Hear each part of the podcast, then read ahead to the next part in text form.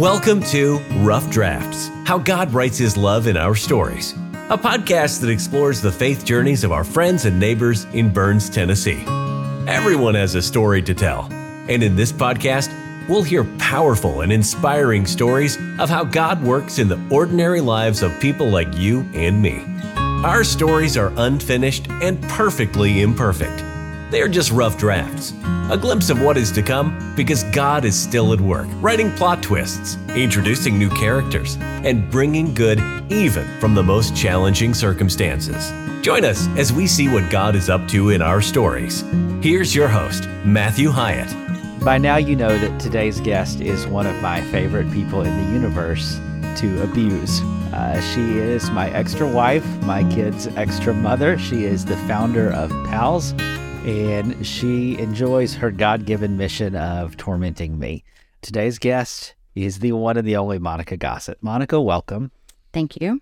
How was that for an introduction? Pretty accurate. What people don't know is that you and I have an agreement Okay. about your funeral. Right.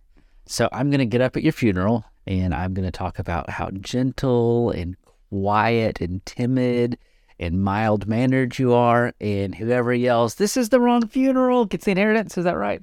Gift cards. I'd Gift like for them to get gift cards. Very good. Uh, but you must be present to win Void War. I'm assuming it's going to be Mike and one of my kids. Yeah, but it's probably going to be Hannah. Probably. She's going to like be checking her little pamphlet or getting up to look in. Oh, there won't be a coffin. So, yeah. Well, I think this is going to be a lot of fun. Okay. And I know some of your story, but I know a lot of our people don't know um, your story. So I'll just turn it to you. Monica, what's your God story? Um, as I was telling you before, I've got a ton of places that I can look backwards and see where he worked. Um, probably the first story that I was actually aware of him working was um, in the placement and adoption of our oldest daughter, Jessa. Um, probably about a year and a half before she came along, I had been working at a doctor's office came home one day and said, Hey, I think I'm going to quit my job and I'm going to start a daycare. And Mike's like, uh, no, no, you're not. And so I'm, the first half of that I get. I'm going to quit my job. But the second part, like start a daycare. it felt like the right thing to do. I had a friend who had a daughter who had a lot of heart problems, um, had to be given medicine regularly. Uh, daycares just weren't going to do that. And so I thought, you know what? I'll just quit my job. I'll stay home and keep her. It'll be great. Mike, of course, you know, I deal with a lot of this seems like a great idea. And he's the, but what about money? Like, that's not steady.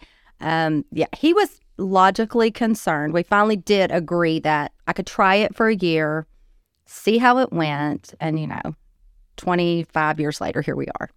Um, during that time, well, before that, while I was at the doctor's office, one day I came home and said, Hey, I think we should become foster parents. Total confusion, that look of, What is wrong with you? Uh, somehow I talked him into doing it. We went through all the classes. We became foster parents. We had one uh, young man that was with us for a short period of time. Quickly learned that may not be what we wanted to do anymore. And so we stopped. During that time, we were dealing with a lot of infertility issues. Um, we had decided, no, I had decided we really should have a baby. Um, and Mike, you know, finally wore him down. And he's like, okay, we'll start trying. Um, did not go as planned. You know, thought that would be, I mean, I was willing to wait a few months, but probably about eight or nine months in, I'm like, okay, something's wrong. This is not, this is not what I thought we were going to do. So we went to the doctor and um, he basically laughed in my face and said, um, it could take up to a year, maybe longer. Um, it only happens, you know, in the back of a car when you're 16 years old the first time. And so we laughed about that and thought, okay, no big deal, no big deal. So month after month, year after year, no two pink lines. Um, for people who don't know what that journey's like, it is like having the person you love the most die every 28 to 30 days. You build up this hope. You think this is going to be the month. Negative. And you grieve. And then you pick yourself up, you replenish that hope, and you go through that over and over. That grief is such a weird grief because it's not, um, you know, when grandma dies, she's a tailor and you're there from noon till four, and then they bring a casserole. But this grief is every month, and maybe nobody knows, or Well, yeah, you don't share it. Um, and the other thing is that when grandma passes away, grandma was this tangible human being that you had created memories with. An unborn child was only tangible to me. You know what I'm saying? Like every month you play, how am I going to react if I get two pink lines? Who will I tell first? How will we announce that? And then it's disappointment. And then you just do that over and over and over. And it is a little bit soul crushing. When I hear the story of Hannah in the Bible, and we almost are flippant, like, he thought she was drunk. Like she's praying to the point he I'm thinking her soul was broken.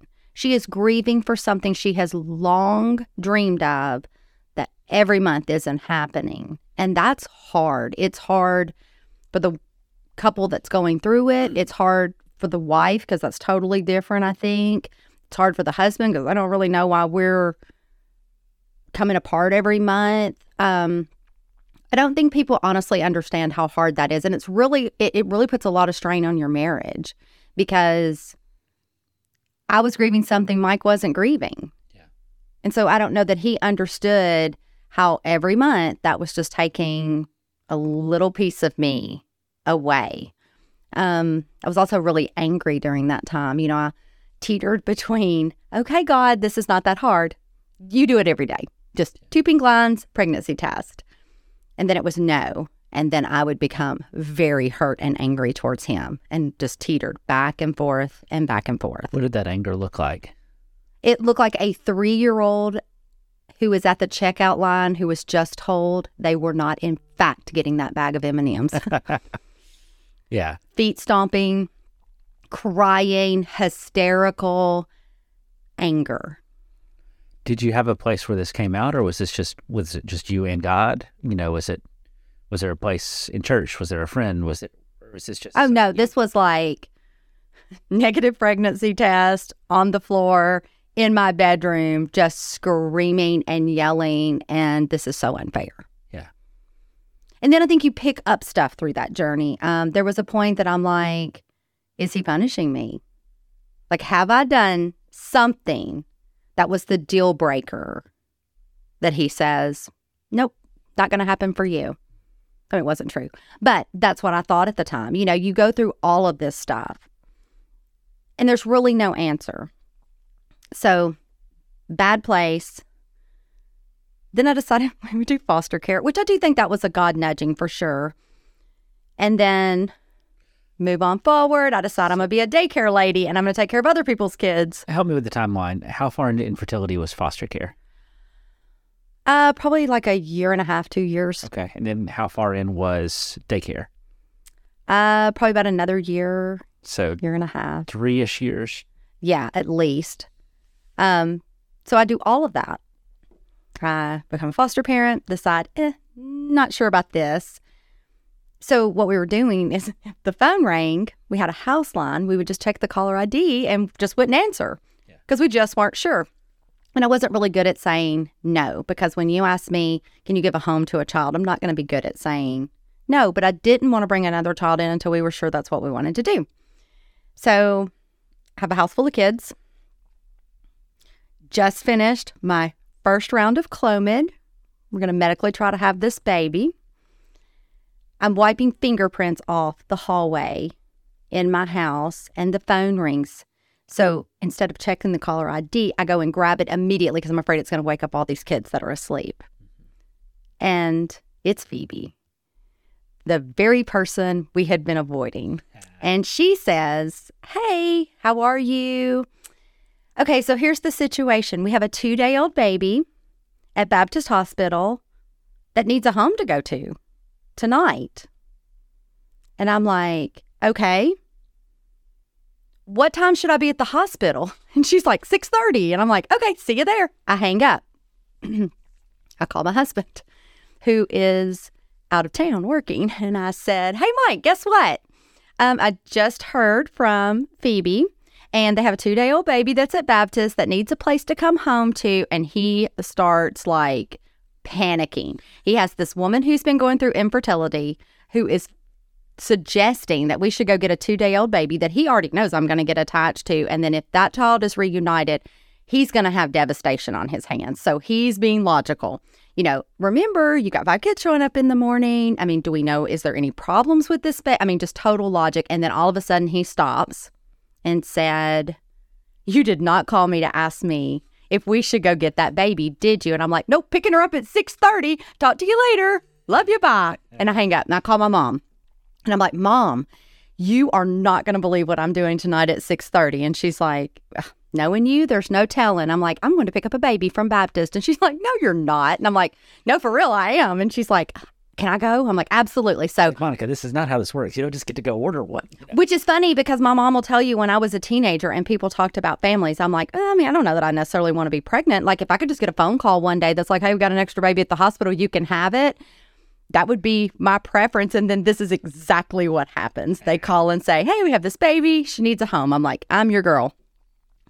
So we go and get her.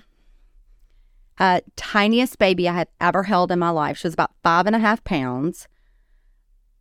My mom is with me. I hold her for just a few minutes. They take her, put her in her car seat, strap her down. The nurses are squalling. These nurses were devastated. Um, apparently, they had been coming in early for their shifts to rock her and bathe her and hold her and sing to her, staying late past their shifts. Um, so she was very well loved in that two day interim between her birth and the day I got there. Um, I put her in the car. I bring her home. I, you know, am getting ready for bed. I pick her up and I fall apart. I mean, like deep grief because I'm so sorry. You know, at that moment, I'm like, this was God's plan. I'm throwing a fit like a child, and He's saying, just hang on. I have a plan, and it's not two lines on a pregnancy test. That's your plan. My plan is this. And I was really, really sorry. Like I was truly repentant because it was, I mean, it was ridiculous. And then here he blessed me in spite of. Yeah. Um, we laugh. I tell Jessa all the time, you know, God's plan was I have a woman who desperately wants to be a mother, and I have a baby who needs a mom. And there it worked. We bonded instantly, which scared Mike to death. Um, he comes home the next day, walks in the door. He's like, okay, so where's she at? I'm like, let me get her. I go back there, get her out of her little bassinet. I bring her in. I hand her to him. He looks down and says, we'll do anything we can to keep her. And I'm like, oh, yeah, it's a little different now that you're holding her. yeah, what happened to that speech about you'll get too attached? Yeah, I think my exact words were, oh, you were a big talker, Betty Crocker, till you got her in your arms. And I don't know, like, I just had such peace about that. Picking her up, it never even occurred to me that it would be any different than it ended up being. Uh, just peace. Um, so we had her a year. Well, we had her two weeks from her first birthday. Um, parents' rights had been terminated at six months. Mom never made contact. She didn't see her in the hospital. Never made contact for visitation. So they terminated her rights. If we had had her up to a year old, we would have been the first in line to adopt her. So they turned this over to the Center for Adoption, and that's where my story changes dramatically. So the Center for Adoption calls us and says, okay, like we're not sure, but maybe, possibly, there could be ha- a half sibling that's also in foster care. And we're like, you know, okay, we're not sure. This mom used a ton of aliases, but it could be, maybe, possibly. We just don't know. So to fix that, we're just going to remove both of them and put them in a home together and see if they can be adopted together. And I'm, I'm, I'm like super confused at this point. Your idea is that we need to reunify two kids who've never met each other. Right. That could or could not be half siblings. Were we at the stage where DNA tests were a thing yet? They weren't really prevalent by then, were they? Uh, not that was never suggested, but it was honestly irrelevant. At Right. this point, this child had been in this foster home for over two years. Yes. She had been with us almost a year. Um, I was devastated. I mean, like way past devastated. Um, I had to call all my daycare parents. I'm like, you're gonna have to come get your children. I had vaguely told them what happened. Um, my friend Bernard, I was it was his daughter that I quit my job to keep, shows up and just takes care of all of those kids till their parents get. I was inconsolable. This was my worst night, and so, you know, I cried and cried and cried, and then just I don't know. All of a sudden, I just stopped crying, which is really weird because I started crying in my bedroom, and when I stopped crying, I was in the middle of my kitchen floor. And I thought, no, this is this is not God's plan for us. I know this. And so then we just started pulling threads. Somebody would call, I don't even know who at this point suggested uh, Senator Doug Jackson at that time. They were like, you should reach out to him. He might be able to help you. And I'm like, okay. So I picked up the phone and called his office, and his secretary answered. And I'm like, I need to talk to him. And she said, okay, hold on a minute. I'll put you through, which is not how I thought that was going to work, by the way. Yeah. And it didn't always work that way. Um, I talked to him for about probably 45 minutes to an hour, told him what was happening, and he said, mm, No, no, this doesn't seem right. I'm going out of town. I'll be back Monday or Tuesday, and this will be my first priority. And it was. And he was really, really helpful to us. Um, it was just a little startling. The Center for Adoptions thing was we have to undo this wrong, but it's fine. I mean, she's only a year old. She'll never remember you. And I'm thinking, well, yeah, probably not, but I will forever remember her. It would be like having your child abducted. Yeah. And so I'm, you know, of course, I'm just devastated. Um, so he gets to work, and then, then we got a phone call either from um, David Shepard, or I may have contacted him because someone suggested it and he got involved. And then later, someone suggested Senator Frist's office, and that was really weird because I called and talked to his secretary and never did talk to him. And I'm telling her this story and and what's happening. And then oddly enough, at the end, she says, "You know, I was adopted when I was an infant. This just can't be. This is just wrong. Yeah. You know, we're sacrificing a family for a possible sibling. This just is crazy." And so they all got involved. And one night, you know, I wasn't sleeping real well. Mike was still working out of town a lot. I was in my kitchen and all of a sudden, my telephone rings. Of course, I answered it immediately because I have a sleeping child in the house. And this man, I can't even tell you his name, says to me, Hey, I've heard what's going on, and let me tell you what to do. And I'm like, Okay. He said, If you let them come pick her up, which they had said, We'll come get her sometime in the next two weeks. We'll call you. You'll pack her stuff. We'll come get her. That's the end of it.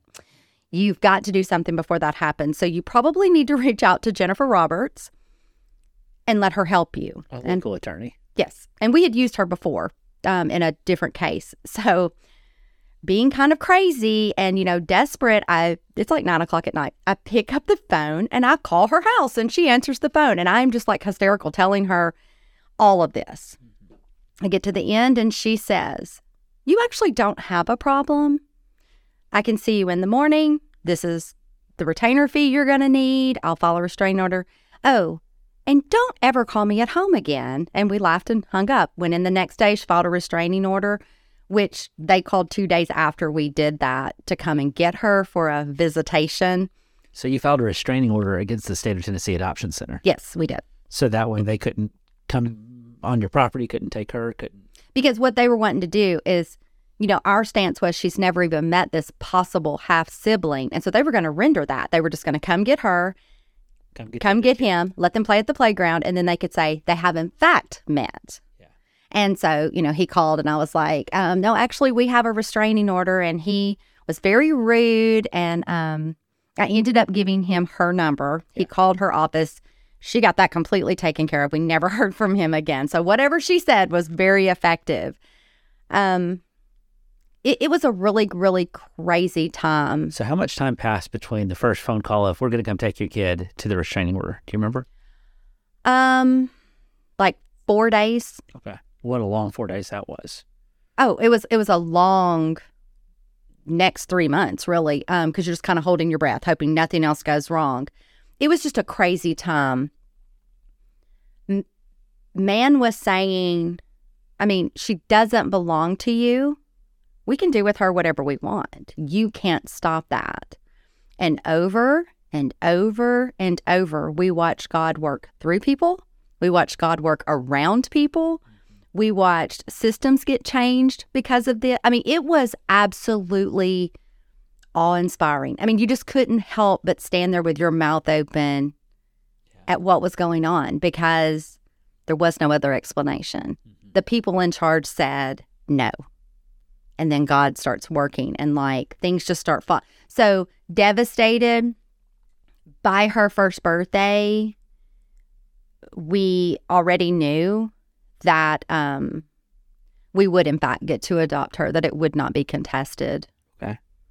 So that was a huge, that was a huge turnaround um, in just a few weeks. Of course, that wasn't verified until we went to court, but they didn't contest our adoption and we were able to adopt her that day. I mean, I guess we know sort of how the story turns out. We've we've met Jessa. Yeah. She still claims you. Yes, most of the time. You still claim her. Most of the time. What was the big lesson in this? Uh, the power of prayer. I don't think, I mean, even though I had been to church throughout my life and I had heard that talked about, I don't know that I had ever actually experienced it or witnessed it in that type of profound setting. We knew, I mean, you know, when you start talking about this mother who has had this child that she adores and cherishes having that child ripped from her arms, you have people willing to pray. So we knew there was tons of churches praying for us, tons of people praying for us. And then we started watching him work. Yeah. Probably the night that the man called, right before that, I remember standing in my kitchen.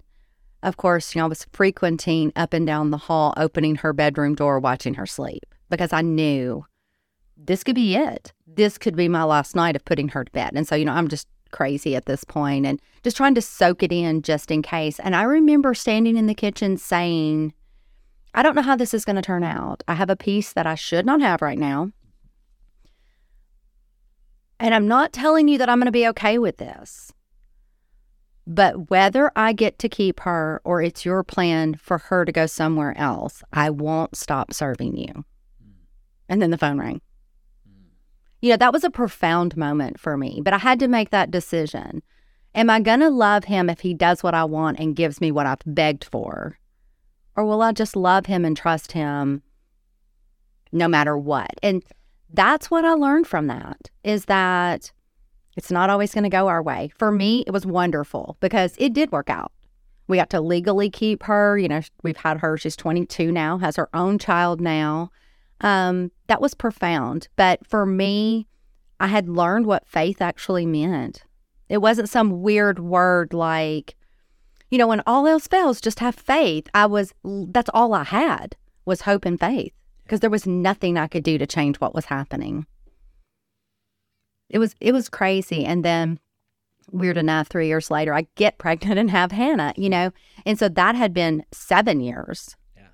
of infertility by the time she came along. And then Mike said, no more. He said, um, that was our blessing. Like, God, Mike sees that blessing way different because Mike's like, God was kind enough to give us her first child.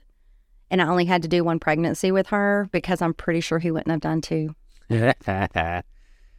so, Hannah's name, I assume, has some connection to the story of Hannah and Samuel? No, Hannah's name come from a long drawn out fight with my husband for seven and a half months. Uh-uh. I like really weird and you know, I wanted to name her Trinity. Mike shut that down really, really hard. I also like the name Briley. He shut that down really hard. So at seven and a half months, I'm like, we just need a name. And he said, I really like Hannah. And I'm like, done. So Mike actually named her. Her middle name is after me and my mom. Um, Jessa was named after Mike's mom and my grandmother. So it's an absolute crazy story, and it's hard for people to understand what those dark days look like. I feel like when we tell it, there's no way to tell this story that really accurately captures the highs or the lows because there's so many of them. They're so close together. Oh yeah, like in you snap your fingers and we went from we're never going to see this baby again. I'll never get to see her ride a bike. I will never get to see her go to prom. I'll miss her first day of school. I mean, in those days, I am thinking of every single moment I'm not going to get to be a part of. And there's a lot of them, you know, from losing her first tooth and and it's been good for my kids too. That story is a story that they love and they love to hear and they love to tell.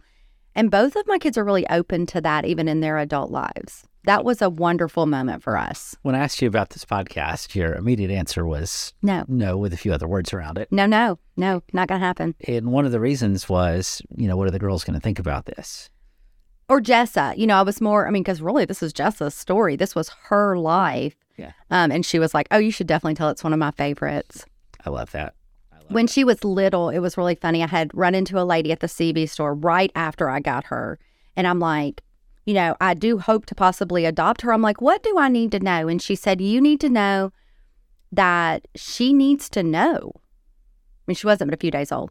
Um, that's her birth story. And so when she was little, that's the story we would tell her. I'd tell her the story about the phone ringing and I, you know, me and Nana going to the hospital to get her and all that. And so, like, when she was little, she had her own version of the story. Yeah. And it sounded like so one day the angels dropped me off at the hospital and called my mom and said, Hey, your baby's at the hospital. If you could come and get her. And then my mama got in her car and came to the hospital to get me.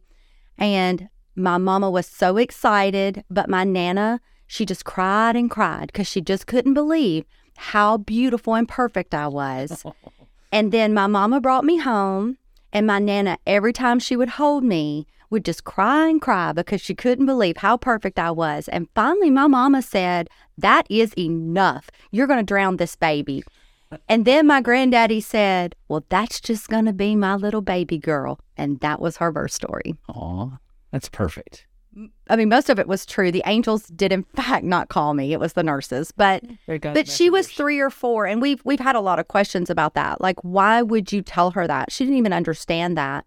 But our thing is, you know, secrets are the things you're ashamed of, and that was an amazing experience for us. And so we've always been open to talk about that. Let me move you forward just a little bit. Um, the thing that a lot of people around here know you for is pals. Right. People are loving servants. Right. The uh, the league that you run that does uh, bowling and uh, Baseball. baseball with pairing typical and special needs kids, so they kind of get an opportunity. Um, bridge these two stories together. How did um, how did we get to the creation of pals? Where did that come from? Um, well, there had to be a lot of growth. Yeah. You know, I, through Jessa's story, I learned prayer and faith were real, not just Bible words, but they were real. Um, years later, um, I guess it was. I started it when Hannah was in first grade, so it would have been shortly before that. I really felt called that God was really pushing me towards starting this. And so, you know, I was doing kind of the Moses thing where I'm like, uh, yeah, I don't think so. Like, I think it's a great idea. I just don't think I'm your girl. Yeah. And he said, well, you're going to. And he just, they just kept having the stirring. Just it, I, I would try to forget about it. I would run into somebody with a special needs kid. And they're like, you know what? You should start a special needs league. And I'm like, yeah, well, I mean, God thinks so too, but no, I don't think I'm going to. I'm just not the person for that. And so, finally, you know, you just get to the point that you're like, hey, do you not have somebody better than me that can do this? And the answer to my heart was, yeah, but you're who I said to do it. So I thought, I don't know anything about this, never run anything like this before, but okay.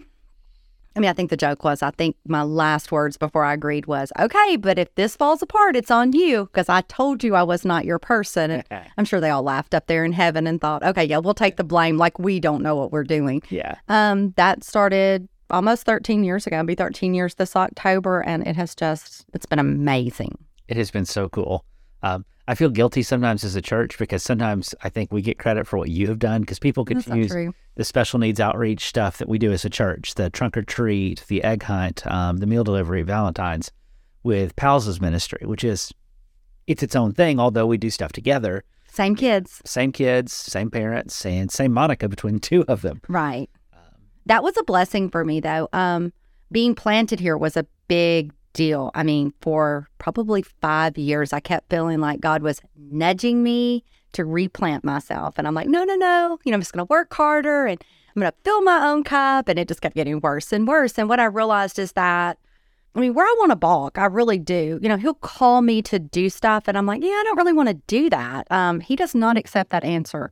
And so he just started letting me dry out until I had to do something. And then he replanted me here, and this church was so open and had the facilities to host those special needs ministries that I felt like were very important to that community. I feel like, regardless, every child should have opportunities. And PALS kind of came to life through that. My kids had started public school, and it was every week. Every single week, I opened a backpack, and it was Here's a new opportunity for your child. Here's Girl Scouts. Here's Taekwondo. Here's soccer. Here's basketball. Here's cheerleading. Here's whatever. Softball. Um, I mean, just it was ridiculous.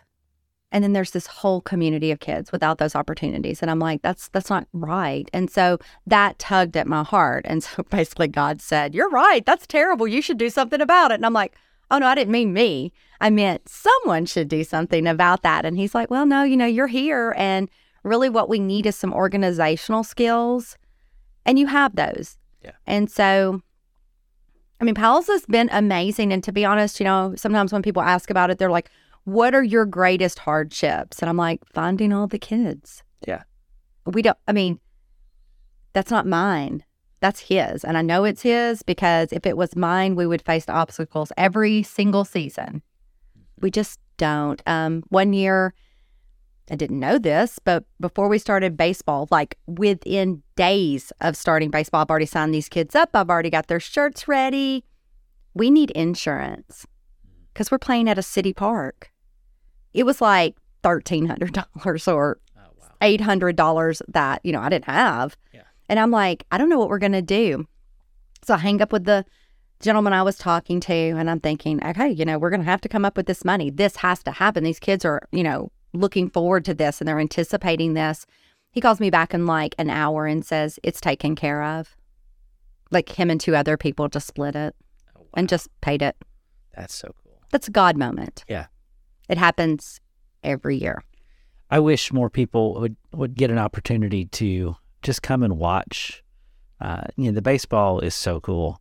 Uh, bowling bowling's fun. But I think the baseball is the neatest. It may, Monica, this may be terrible of me to say, but it's just what in baseball, the different levels of ability are so obvious. Oh, absolutely. So you can really and truly see how the people help each other and how, you know, in bowling, I mean, there's kids with no arms and no legs who are better at bowling than I am. So I mean, it's it's not. Well, bowling's hard to watch, even for me. Yeah. I can't be at 24 lanes at the same time, so I just run from one end to the other. Where baseball, I can stand in one spot and watch everyone. So I think that's so much more enjoyable. Baseball is more of a skill set too. I mean, I have kids that show up on their first day, they cannot hit a ball in the air. Okay, I still can't. So there's that. And Keith will pitch and pitch and pitch, and they work and they work and they work until they can do it. And I'm like, it's weird. We'll have clubs of typical kids. Um, Dickson baseball team comes a lot.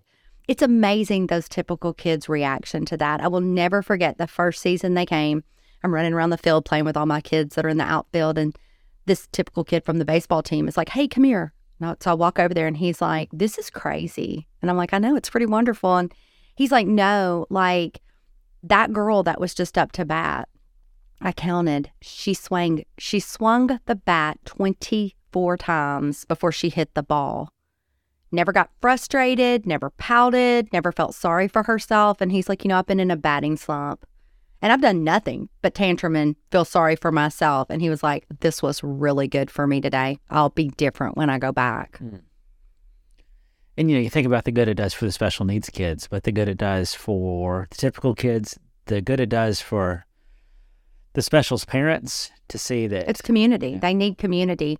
Being a special needs parent can be very lonely can't. Because, I mean, I could bring you 40 autistic children and their parents, and none of them are on the same journey. Every child has their own strengths and weaknesses and things they have to overcome, Man, but they mine have that commonality. it gets so complicated because you know it's no big deal for me and Leslie to go to a restaurant. I, I took Caleb to a meeting with me last night. I just handed him my phone and he played Katie Drew. I mean, it was all good.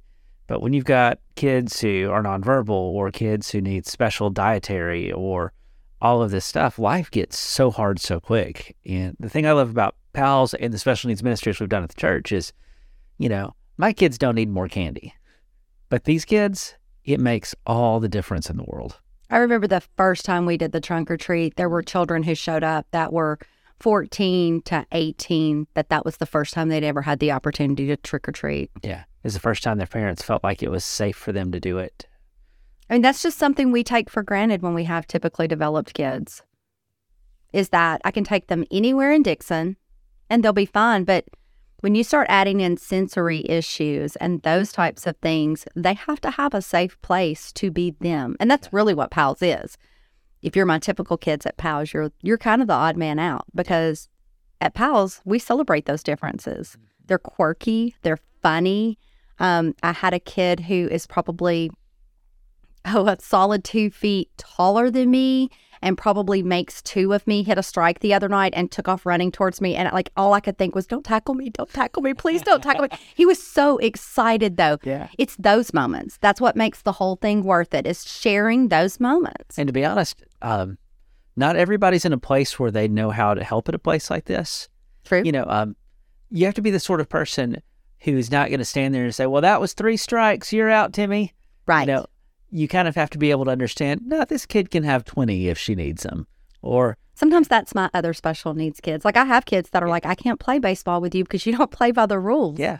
And I'm like, that's cool. Well, again, sometimes with some of the black and white thinking that comes with some versions of autism or or whatever it is, it's just it's just interesting. Uh, it's interesting to me to watch the volunteers trying to figure out because it's just different than everything we do. You know, we're used to taking our kids and well, no, you can't cross the foul line when you're bowling. No, you got to wait till the and like pals is chaos in a beautiful way. The truth of it is, what I've learned through that ministry is we're doing it wrong. Yeah. We're totally doing it wrong. I have learned so much from that special needs community. And one of the things I've learned is we spend a lot of time in comparison. You know, state standard says this is how your kid's an A student and this is how your kid's a B student. And in that world, they don't play by those rules. I have parents who are like, my kid was four when they finally learned how to point to what they wanted. And we celebrated like it was the greatest thing ever because they had been working for a year and a half to do that. Yeah. Who cares? We get so stressed out about when are our kids going to walk and will they make the cheer team and will they make the volleyball teams? And honestly, the cheer team. you did not. You should have. Um, it doesn't matter. You know, my kids are going to bloom when it's time for my kids to bloom. And so I learned not to stress that stuff. And I was taught that in that community. They don't care when their kids do it, they just want their kids to do it. And you want to find a group of parents that will move heaven and earth for their kids. Absolutely. The some of the biggest heroes in this county are those moms and dads. And they're probably the most graceful and kind people. Um, you know, you're talking about their challenges. Other parents are the biggest challenge. I don't know. We're, we're a lot better than we used to be because of some of these programs. There's a lot of great things going on in Dickson, and I forget it's not like that everywhere. But other parents are actually the problem a lot of times. You know, you walk through Walmart and there's a child laying in the middle of the floor screaming at the top of their lungs. You glance over and roll your eyes, or you look at your child and you're like, yeah, you would never act like that. You just make their world smaller and smaller and smaller. And I'm like, just don't. Robin Lampley taught me that that phrase. I used it for a sermon last year sometimes. But she talked about the barriers for a church are stairs and stairs. Um, S T A I R S Yep. in, you know, if there's a single curb, you just said to X percent of the population, you can't come in our building. And then S T A R E S, when little Timmy acts up and you turn around and say, well, back in my day, mom would have torn me. I have a friend who went to church with her family, and they said to her, We would appreciate you not bringing him back until you can control him. during service, and her, her son has autism. And I'm thinking, you know, it, and I think it's that old school mentality. I can remember when my kids were little, I was way too strict during church, but it was that, you know, you keep your kids under control because if there's someone here today who needs to hear the gospel and your kids are acting crazy, they're going to be a distraction. And I don't know, in my maturity as a Christian, I think, well, if that was just a one shot attempt, I think it'll be okay. Yeah.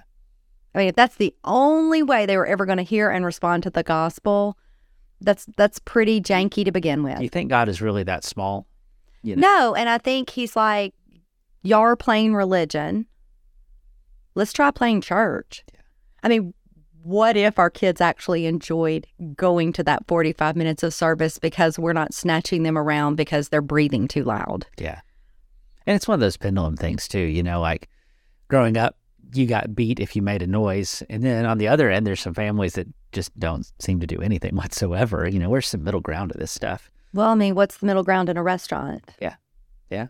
I mean, I, I've been in a restaurant with people whose kids sat down and ate and acted like they had some home training. And I've been in restaurants with people who let their kids crawl under the table and, you know, basically tear the place apart. I mean, I think it's not a church thing, it's a life thing. And, you know, the daycare part of me will tell you how you practice is how you're going to play. Yeah. Nothing funnier to me than to hear someone say, Well, I don't know why they're doing that. They don't do that at home. And I'm thinking, I, I bet they do. Yeah. Kids are going to play what you practice. You know, the reason you took your kids to a meeting last night is because we've practiced that for years. When's the appropriate time to be quiet? When do we sit down? When is it okay to be loud? When is it okay? You know, they just were trained to know it's not all about them. Yeah. We got some grown-ups who still need some of that training. Do, do you Absolutely. offer that for us? No, I can do children. I, I'm not crazy about grown-ups. Um, Okay, grown-ups are really overrated. I think we call that, you know, my grown up sessions are called, you know, the back porch. Never, Assault with a deadly you weapon. never want to have to go to the back porch. When you Um, go to Monica's back porch, you're, you're going to have coffee and deep conversation that you may or may not enjoy. yeah. Leslie's had a few couch chats over the years with some Yeah. people that have been kind of Yes. Yeah. It's like intervention sometimes, but it's out of love. But yeah, Pals has been an absolute blessing for me that has literally nothing to do with me. It was just a calling. And I mean, I always say no, kind of like when you said, Do you want to do a podcast? My first reaction is, Of course, I don't want to do that. Um, I mean, that's the only reason I'm here today. Yeah. Is he stirred all that up and said, Yeah, you're going to. And I was like, Okay, you know, as long as what you hear is look at what he did, yeah, then it's well worth coming to share that story because it honestly did not have anything to do with me. He put things before me and I responded. Yeah. And they worked out wonderfully. And he put things before me. And it's so weird when I look at the timing of that because if one piece of that had been before the piece it shouldn't have been before, the whole thing would have been different. And just think too, if much had been different in your story at all, you wouldn't have gotten to know me. That's weird because that's another God moment. You know, y'all came into my life right after Mike's heart attack, and, you know, he's not sure if he's going to recover or if he's going to go back to work, and I'm not sure what's going to happen next. And a friend comes over from VBS in White Bluff, and we're having coffee, and she's talking and she's talking about how Leslie's got to go back to work in two weeks, and she's really, really stressed because she can't find somewhere to leave her kids. That you know she's not going to be worried. And I'm like, you know what? I'll watch those kids until, you know, another opening happens. And um, I mean, I've had them. I'll pick them up here in just a few minutes. I mean, we're ten 10 years, years in. now. Yes, And First Baptist still hasn't refunded. they. Yeah, but you know, deposit. really, that's okay because we didn't really want them to go there anyway. Ah, it's a good place. But And I remember volunteering to take that first one, and then you know, bazinga, y'all pulled a second one on me, and I'm like, can I keep him? And maybe she could go to First Baptist because I don't know if I can do two. And Leslie's like, absolutely not. It's both or none. And so I'm like, definitely both. Well, I got fixed, so you shouldn't have to worry about this again. Hallelujah. Because I'm really too old to keep doing this too much. But honestly, I love that. And I think when I look backwards, I do see a lot of God nudging. And I see kind of why sometimes. Like, yes, that was probably a cockamamie idea to, you know, quit your 40 hour week job to come home and work twice as hard for half the money. I get it. I get where Mike was coming from. But that has been my ministry for 20 years. I have probably gotten to teach more Bible to those sweet children that have been in my home and learned more Bible Yeah. from, I mean, the best conversations happen at lunch when the three year old says, what color do you think, you know, the shrubbery is going to be in heaven? And you have a 45 minute conversation about what do we think heaven's going to look like? Or maybe, I mean, who knows? Um, you know, Caleb and Katie like that deep thinking. You know, um, Caleb went through a phase where the valley of dry bones was his thing. And we talked a lot about that. And he wanted to know if some of the bones were dog bones. And when God put them back together, did they have dogs? And I'm like, I don't think so. I mean, the Bible says God raised up an army. And he's like, yeah, but they have army dogs. And I'm like, you know, I can't refute that. I don't know. We'll talk to God when we get to heaven. I mean, good question. But you do learn so much and you learn to think deeply because of those kids. So I know that was part of God's ministry for me. Had we not done foster care and followed that nudging, we would have never gotten that phone call that day to go pick Jessa up. Um, so what I'm telling you is most of the stuff that Mike has rolled his eyes and had some serious questions actually have led us right where we are today. I feel like we need to call Mike in to do a rebuttal or Oh, he's his would be simple, would be the shortest podcast you ever do. He would be like, She's crazy. And I've gotten used to it. and I've gotten used You know, like she comes in and nothing surprises me anymore. Um, at first he really probably did think I was crazy. You know, and I came in and said, Hey, you know, I think I'm gonna start this special needs program. And he's like, What do you know about? Um, I don't know anything about it. Yeah. But I feel like that's what I'm supposed to do. And so, you know, at first he had a lot of questions, you know, because he likes to kind of make sure things are like logical. Not me. I'm I'm just like pull the trigger. Let's see what happens. Um, from there, if I walked in tonight and said, I think God is leading us to sell this house and move to Honduras for two years, I, I don't even know if he would question it anymore because Yeah. we're just, we're open to that. And I think once you become open to that and you can hear his voice and discern his voice, it's not quite as scary. So this is a big question. Okay. Um, but tell me how your faith has changed over the years. dramatically and the hard way. Yeah. Like the joke is, I know one day I'm going to die. I'm going to walk through those gates of heaven. I'm going to meet God and Jesus and the Holy Spirit, and they are going to be like, We love you so much, but you were sure a lot of work. and it's going to be totally true. That's how my faith has been built. It, Yeah. you know, when the Bible talks about precept upon precept and line upon line, that is literally how my journey has been shaped. Um, I've learned that he puts things before me in the weirdest ways. Um, in class, you know, we were talking about how do we miss God's answers, and I'm like, well, normally it's because I'm looking to the left when the answer's over here on the right. I'm looking for billboards and you know, firecrackers and you know this big thing, and it's never that way. It's a song, it's a book, it's a Bible study. Yeah. Um, and that's how he's kind of built that. He kind of started stripping away all that religious nonsense that I had been taught and believed wholeheartedly and said, no, no, that's not what I want from you. And so I learned that I don't have to live for God's love, but if I live from it, better things happen. I don't live for my salvation, I live from it, and better things happen. Um, and I just, when he calls me to do stuff, I try not to be just completely hard headed and try to respond a little faster than I used to. Hmm. Used to take a long time. Well, there's a good biblical precedent for people resisting a pretty long while. Oh, def. I mean, I'm definitely that person. Like, we have to have a lot of conversations about it. I mean, pals was probably six months, mm-hmm. and then I said, "Okay, look, I'm gonna do this, but if this fails, it ain't on me because this was your idea." And the, I guess they laughed and said, "Okay, yeah, Lord said, I know it was my idea. I know it was my idea. So you just go do what you need to do. So, I mean, maybe like for me, that's why Katie and I understand each other. Katie is hard headed and she's going to need to talk about it a little bit. And you're going to need to, you know, have some logical explanation for whatever it is you think she needs to do. But when she does it, she's going to do it wholeheartedly. Absolutely. But it's going to take you a hot minute where it just doesn't with Caleb. Yeah. I can say to Caleb, the rule is you put your shoes here, facing this direction every time. And he's going to do that every single time. Yeah. And Katie's not. Yeah, just no, that's not my thing. Yeah. And Katie's going to be like, well, you said shoes, but you didn't say flip flops.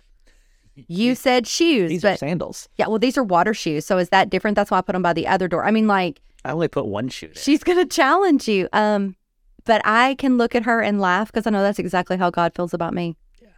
Yeah. I mean, he's like, Are we going to do anything the easy way? Like, I'm going to say go and you're just going to go. And I'm like, Well, I hope before I'm dead that happens. Like, I get better at it. Um, still not great at it because most of the time, what he is calling me to do, I don't actually want to do it. Yeah. Know, because it's scary. But once you get started, every one of those things has turned out to be an amazing thing. Absolutely. It's just the starting that's the problem. Well, it's it's Satan. God says, "Hey, you know, maybe you should call and check on." And I'm like, uh, "I mean, I mean, I could." And and then Satan's like, "What are you doing? They're gonna think you're crazy. Are you gonna call this person and say, I feel like the Holy Spirit led me to tell you this? They're gonna think you're nuts." And I'm like, "Okay, yeah, that does feel nuts." And so I go back and forth and back and forth. But I mean, here's the thing: once he tells you to do something, he's going to keep on you until you do it. I mean, I had this feeling Tuesday.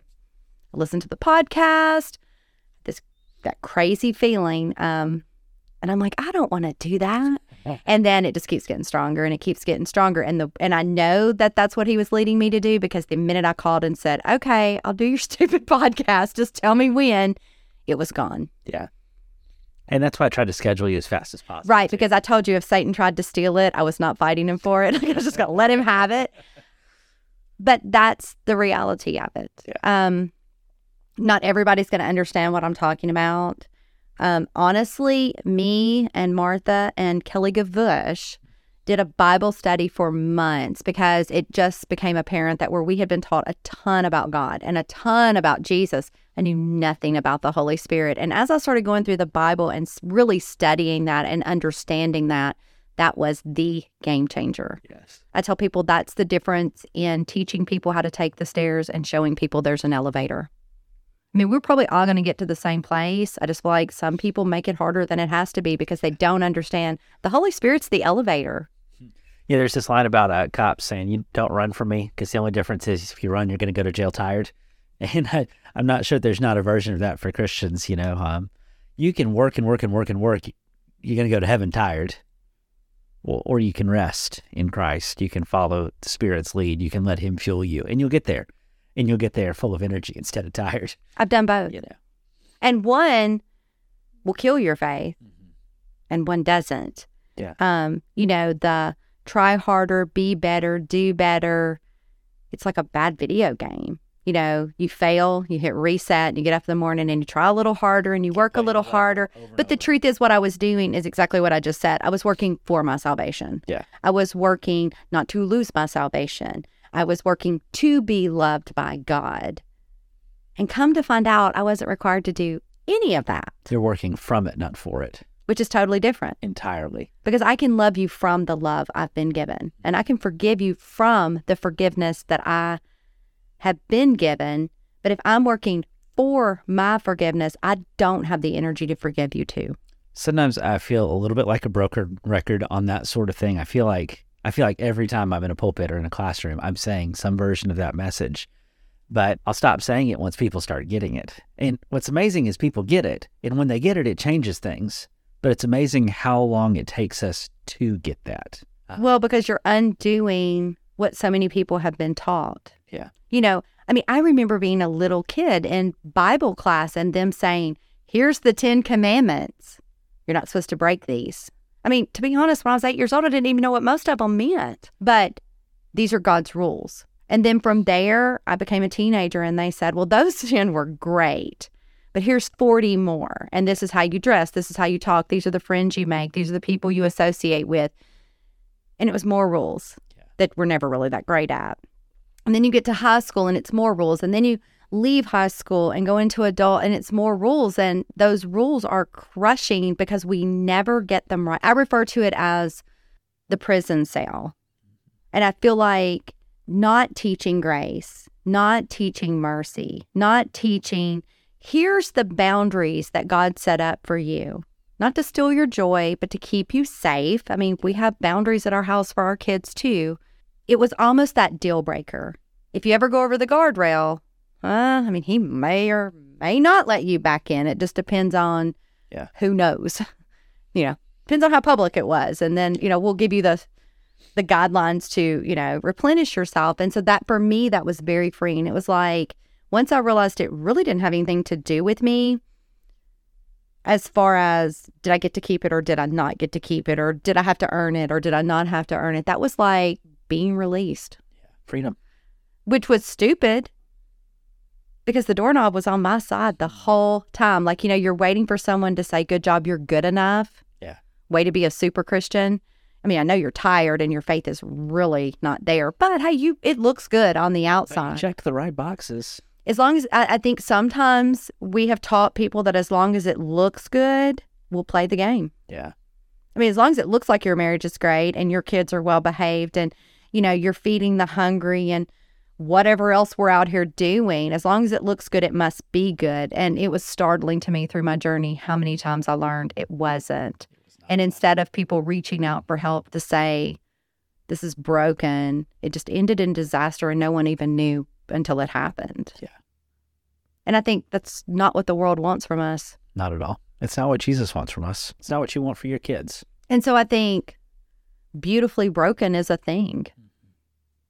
And that's kind of what we are.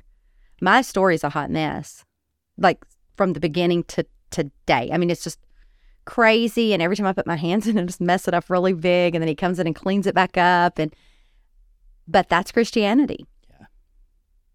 Because I do feel wholeheartedly that the reason the Spirit will call me is because I have never met anyone after going to them that ended our conversation with, Wow, you are so smart. wow, your timing is perfect. But every time, every single time, at the end of that conversation, that I mean, there's even been times I was like, this was totally irrelevant. I don't even know, you know, and they, they were like, oh, wow, I've been praying about that. And what you just said is the answer to that. I'm like, oh, well, okay. Cool. Um, they, they never say, wow, you're so smart. How did you read my mind? They say, wow, God is really good. Yeah. And this is how he answered my prayer. Well, I think he uses me because nobody is going to think it was me. Yeah. You know, like maybe he uses his weakest, most broken people so that nobody mistakes who's sending the message. I'm cool with that. Talking donkeys much? Yeah, I mean, absolutely. You know, it's a good good lesson. I think you're right. I think God likes to be used in the ways where we can't steal the credit. So he wants to do it in a way that demonstrates that it was him, not us. See how safe he feels with me? Yeah. Something like that. But I mean, honestly, that's never happened ever. But I've had really crazy conversations with people. They're like, that's really weird. You know, Yeah. you showed up at the right moment. And I'm thinking, well, that wasn't on me because I didn't know that you were going through a hard time. Sure. It's just I got up this morning and was like, hey, you know, I should probably check on so and so. And the timing was right. That's not me. I didn't know that. He knew that. He's good. He's great. Um, and I always feel bad for people who don't understand that. Like how freeing it is to know I'm not in control of any of it. I just have to eventually be willing to go when he says go. And Yeah. his mercy is that he gives me that time to be really unsure. And I still go. He doesn't care that I'm not immediately obedient. And so when I hear people say test the spirit, I'm thinking, I probably test the spirit, but maybe not in the way they mean in the Bible, you know, like yeah. But I always know it's him because it's nothing I'm ever like, oh my gosh, that's going to be fun. Yeah, usually the devil's temptations are do this thing that sounds fun that you want to do. God's are usually the ones that are that does not sound like fun. I think of it as comfort. Yeah. That's how I discern. If it's something I'm super comfortable with and I would be super excited to go do, it's probably Satan tempting me. So that's how you know that God sent me to your life because I make you so uncomfortable. I thought God sent me to your life and I assumed it was humility. He said, he has Joanne at church and he has Monica every single day when he drops his kids off. And then at some point, you got out of hand and he said, You know what I'm going to do? I'm going to put them there together. That's why I have Saturdays. It's my day to recover. Yeah, but I mean, sometimes I see you on Saturday. I mean, it's like True. we keep you humble. I'm not as good at it as Joanne, but one day, one day, I'm going to be. She's had more practice than you. Yeah. But I mean, that is crazy. That's how our journey started was mm-hmm. A friend mentioned Leslie needed a babysitter. And, you know, it's funny because when I took Caleb, I was like, I'm only going to have him for like three months. Yeah. And then Oops. they should have an opening at a daycare. And Mike laughed so hard. He was like, that'll never happen. And I'm like, oh, yeah, yeah, I don't want to get back into this. You know, it's so time consuming. And it did not happen that way. And I'm glad it didn't. Me too. I- I've really enjoyed having that season with them. Um, it's not for everybody. I get told that all the time. Like I would rather dig ditches than have a house full of kids. I would rather have a house full of kids than have, you know, 50 adults that I had to deal with every day. Yeah. Um, and there's something about getting to invest in that that's a lifetime. Oh, and watching them grow and We've been there for all the important stuff and not birthdays and teeth. But, you know, I was there when Caleb learned how to read. I got to watch him. Can you read me a book? To can I read you a book? Those are amazing moments Yeah. that you get to be a part of. And I think that was just my calling. I've always been that way. Always been really good with kids, always enjoyed that. And so I think God just used that to prepare me for what was going to happen next in my life. absolutely, absolutely. Well, Monica, I know we could probably go all day, Sure.